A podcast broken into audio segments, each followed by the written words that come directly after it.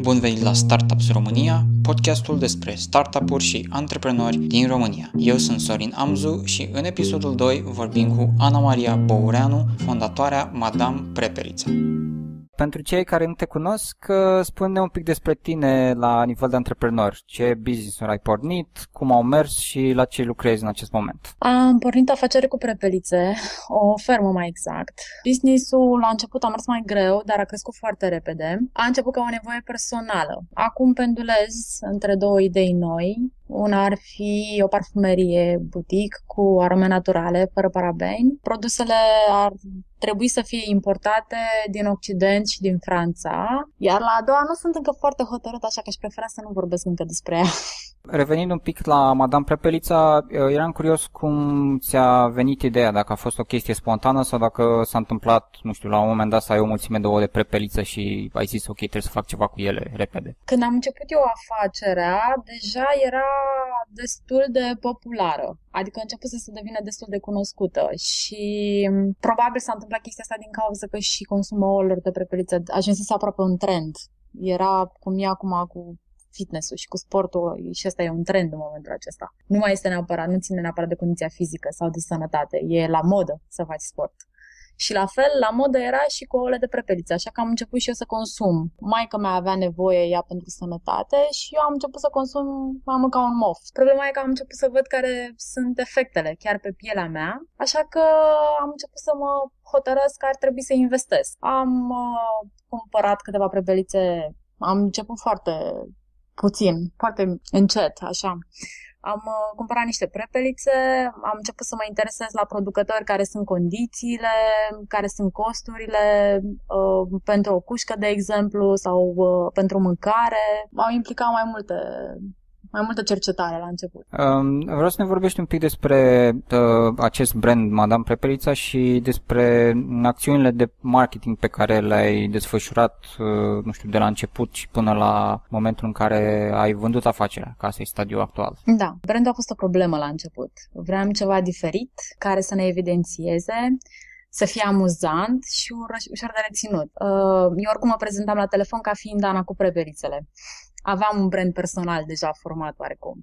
Până când o clientă mi-a spus, a, da, Madame Prebelița. Și de acolo a venit uh, numele brandului de la client, pentru că cel mai important este felul în care ești uh, perceput de către clienți, așa că am preferat să preiau direct de la ei ideea. Cât despre strategii de marketing, um, la început mă gândeam foarte serios la cine ar putea fi clienții și am zis că cei care pot fi clienți sunt persoane care cunosc deja beneficiile. Adică, în general, sunt persoane de vârsta a treia sau uh, mămici tinere care stau acasă. Și apoi m-am uh, gândit cum ar fi cel mai ușor să ajung la ei. Uh, persoanele de vârsta a treia nu-i găsești online. sau foarte puțin de-abia au început. Așa că am stabilit un buget pentru flyere și publicitate la modul acesta, pe hard copy. Vă afișe un pic mai mari gen A4 și flyere direct în poștă. Am avut o campanie uh, care s-a repetat de două ori în fiecare vară. Adică firma am ținut-o vreo trei ani de zile și în două din ele, în doi din acești ani, am făcut campaniile respective. Cum ți-ai dat seama de uh, care ar fi clienții? Ai avut un proces de cercetare sau au apărut cumva în mod natural? Prima oară uh, au apărut în mod uh, natural, a fost ceva instinctual.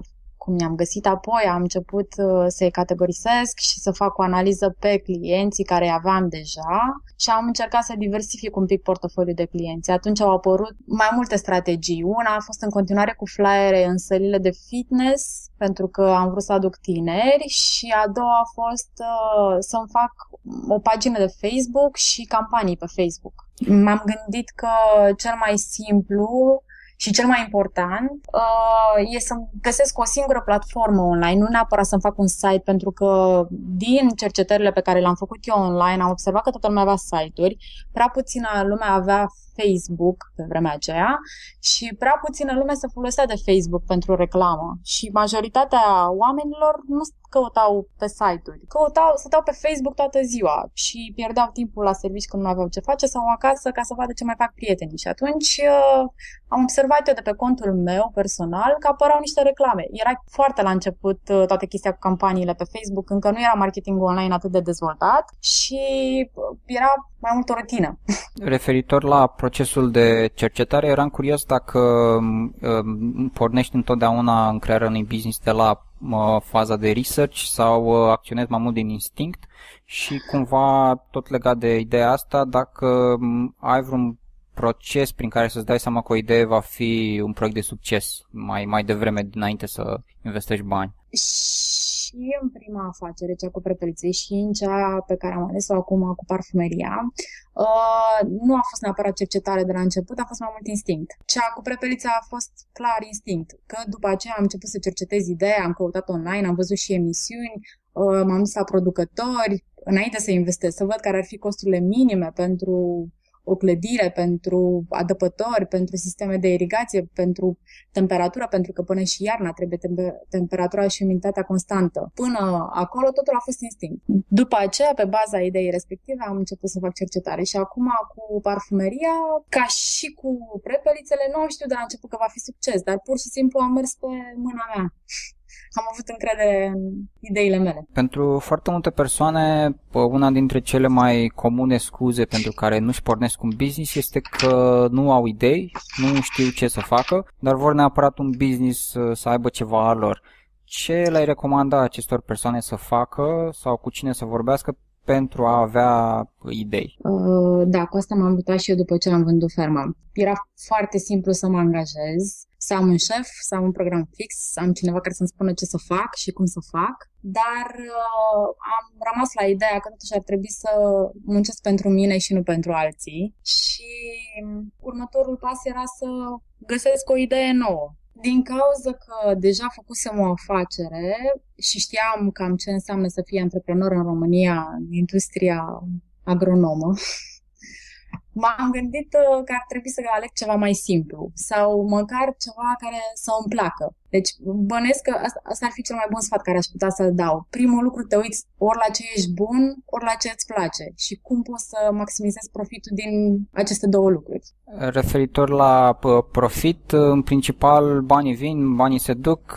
Eram curios legat de timp ca și resursă pe care nu o poți recupera. Cum faci tu time management? Ai vreun sistem? Ai anumite aplicații instalate care te ajută să-ți organizezi timpul mai bine? Atunci când când aveam ferma, aveam un program fix prestabilit, pentru că aveam livrări uh, și clienții aveau și ei programul lor personal și atunci am stabilit uh, un program ca să ne convină de ambele părți. Uh, dar pe lângă acest time management, adică pe lângă acest program fix, este important să lăsăm timp și pentru marketing, asta însemnând cercetare sau dezvoltarea pieților noi și pentru viitor, pentru că în momentul în care tu investești tot timpul pe care îl ai în proiectul sau în afacerea pe care ți-o dezvolți în momentul acela, există riscul să ajungi la o maturitate a afacerii respective și să o vinzi pentru că mai mult de atât n-ai să poți să o dezvolți sau îți dai seama, nu neapărat să o vinzi, vrei să o păstrezi în continuare, dar vrei să mai faci și altceva pe lângă.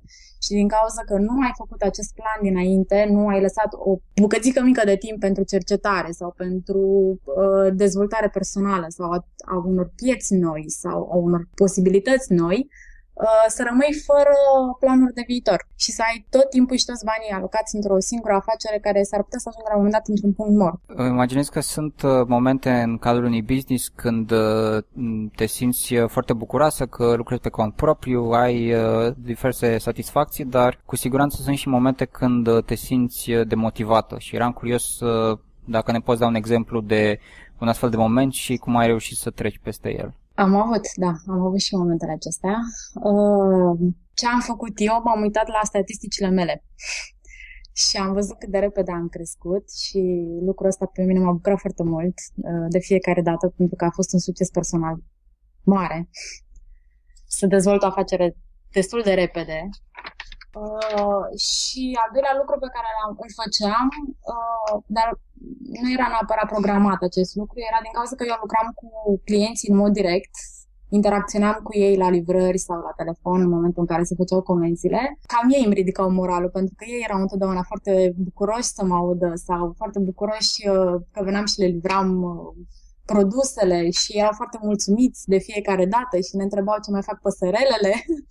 erau uh, foarte, foarte jovial de fiecare dată. La nivelul un pic mai general, uh, eram curios uh, dacă ai vreo părere despre zona de startup-uri din România, dacă urmărești un proiect anume, dacă e vreun serviciu românesc care îți place foarte mult în acest moment. Mm, mi se pare că piața de startup-uri din România trebuie dezvoltată. Nu este foarte mare și la o aruncătură așa de ochi asupra internetului, am găsit că startup-urile în România scad. Uh, m-am informat pentru că nu știam nici exact foarte clar cum e situația și m-am uitat așa în mare. Uh, numărul afacerilor uh, au scăzut sau sunt și sunt în scădere, de fapt, față de 2011, de exemplu în fiecare an, în 2012, în 2013, anul acesta încă nu s-a făcut o statistică, dar în acești doi ani sunt, au fost în scădere față de 2011. Ce m-a interesat pe mine cel mai mult uh, au fost uh, cele de afacerile de, legate de turism, de agroturism, mi s-au părut foarte interesante, cum este foarte la modă turismul uh, enologic pentru vinuri și acesta mi se pare foarte interesant. Apoi, uh, alt domeniu pentru startup-uri care mi s-a părut extraordinar de profitabil este cel de IT, dar, uh, din păcate, România exportă foarte multă materie cenușie și foarte puține afaceri de IT rămân în România. Mi se pare că ar trebui să reinvestim în țara noastră și în economia noastră decât să exportăm. Și alt lucru care m-a mai interesat uh, era fashion, dar fashion online, pentru că am observat că cam toate afacerile legate de modă, cosmetică, parfumerii, cam toate se mută online și mă interesează foarte mult și acest trend. Aș vrea să ne spui uh, câteva cuvinte despre planurile tale de viitor, uh, în ce business îți vei canaliza energia și cumva o întrebare complementară, dacă ai putea să începi un uh, alt startup astăzi, având la dispoziție toate resursele necesare, cum ar fi, cum ar arăta? Am să vorbesc uh, tot despre parfumerie, pentru că acesta este proiectul cel mai uh, stabil pentru mine în momentul acesta pe care aș vrea să-l pornesc. Este un startup pe care mă bazez. Uh, dacă aș avea tot ce aș vrea, n-aș mai importa parfumurile, le-aș produce, pentru că acesta este nivelul la care vreau să ajung. Pe lângă vânzarea de cosmetice și parfumuri fără paraben, adică aș vrea niște produse foarte naturale, accesibile ca preț și foarte naturale. Uh, următorul uh, pas ar fi să le produc un laborator de cercetare și dezvoltare de linie proprie.